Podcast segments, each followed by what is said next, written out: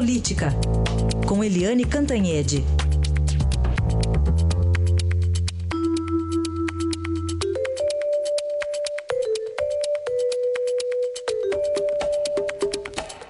Eliane, bom dia. O que, que a gente destaca nesse dia que o presidente Temer viaja aí para a China?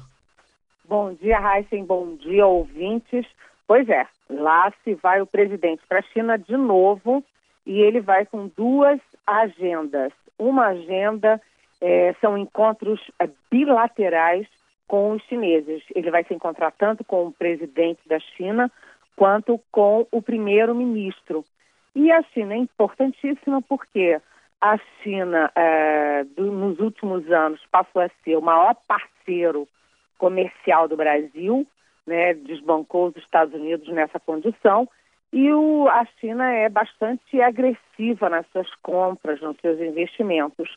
E o, o presidente Temer vai levar, uh, botar na mesa né, os grandes investimentos que a China pode fazer no Brasil, e são aquelas 57 é, é, obras, 57 é, aeroportos, portos, é, até a Casa da Moeda, em que os chineses podem investir, né, aqueles 57 itens das privatizações.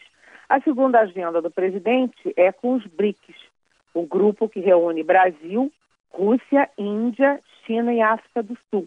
E ele também vai botar na mesa esses 50, 57 itens das privatizações. Ele vai levar 10 parlamentares, ministros, assessores e, inclusive, a dona Marcela, que é a primeira-dama. Uma viagem importante. Agora, veja bem, Heisen, o presidente viaja num momento difícil, porque o Congresso está todo destrambelhado, né? O Congresso precisa votar urgentemente a reforma política, não tem é, consenso para nenhum dos itens da reforma política. Tem que votar o teto, o novo teto. Também não tem consenso sobre isso. O Congresso está fervilhando. E quem vai assumir é o André Fufuca. Eu, que tenho muitos anos de praia, nunca tinha ouvido falar no senhor, na sua excelência, André Fufuca.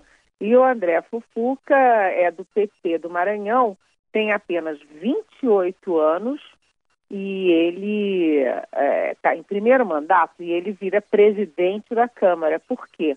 Porque o presidente mesmo, Rodrigo Maia, vai ficar no lugar do Temer é, e o segundo na, na lista de sucessão, que é o Fábio Ramalho, também vai estar viajando. Então, teremos André Fufuca 28 anos, primeiro mandato presidindo a Câmara neste momento.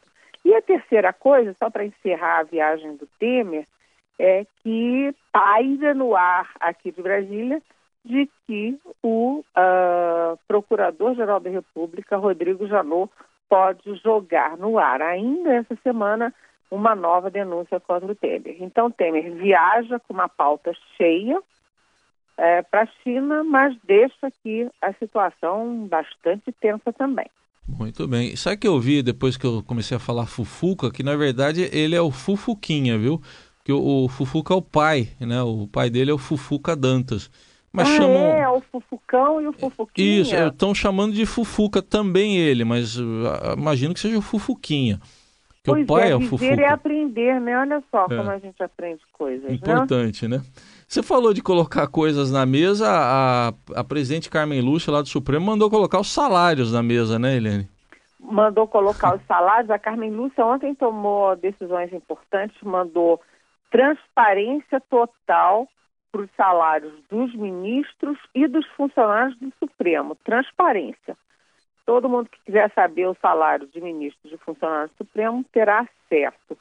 E a segunda coisa é que a Carmen Lúcia, mais tarde, já de noite, ela fez uma coisa surpreendente, porque ela mandou um pedido de explicações para o ministro Gilmar Mendes, que também é presidente do TSE, sobre aquele pedido de impedimento do Gilmar feito pelo Rodrigo Janot. Rodrigo Janot e o Gilmar são dois procuradores de carreira os dois é, eram amigos, viraram grandes inimigos, agora que um é procurador-geral e o outro é ministro do Supremo.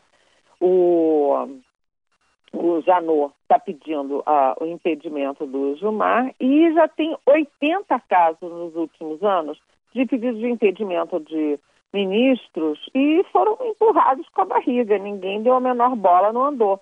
Mas a Carmen Lúcia ontem decidiu pedir explicações para o Gilmar, ou seja, ela encaminhou o pedido, ela deu o primeiro passo no pedido. E isso aí, sei lá, pode virar uma bola de neve, viu? Tá aí, Eliane Cantanhede, que volta amanhã aqui ao, ao Jornal Dourado. Até amanhã, Eliane, obrigado. Até amanhã.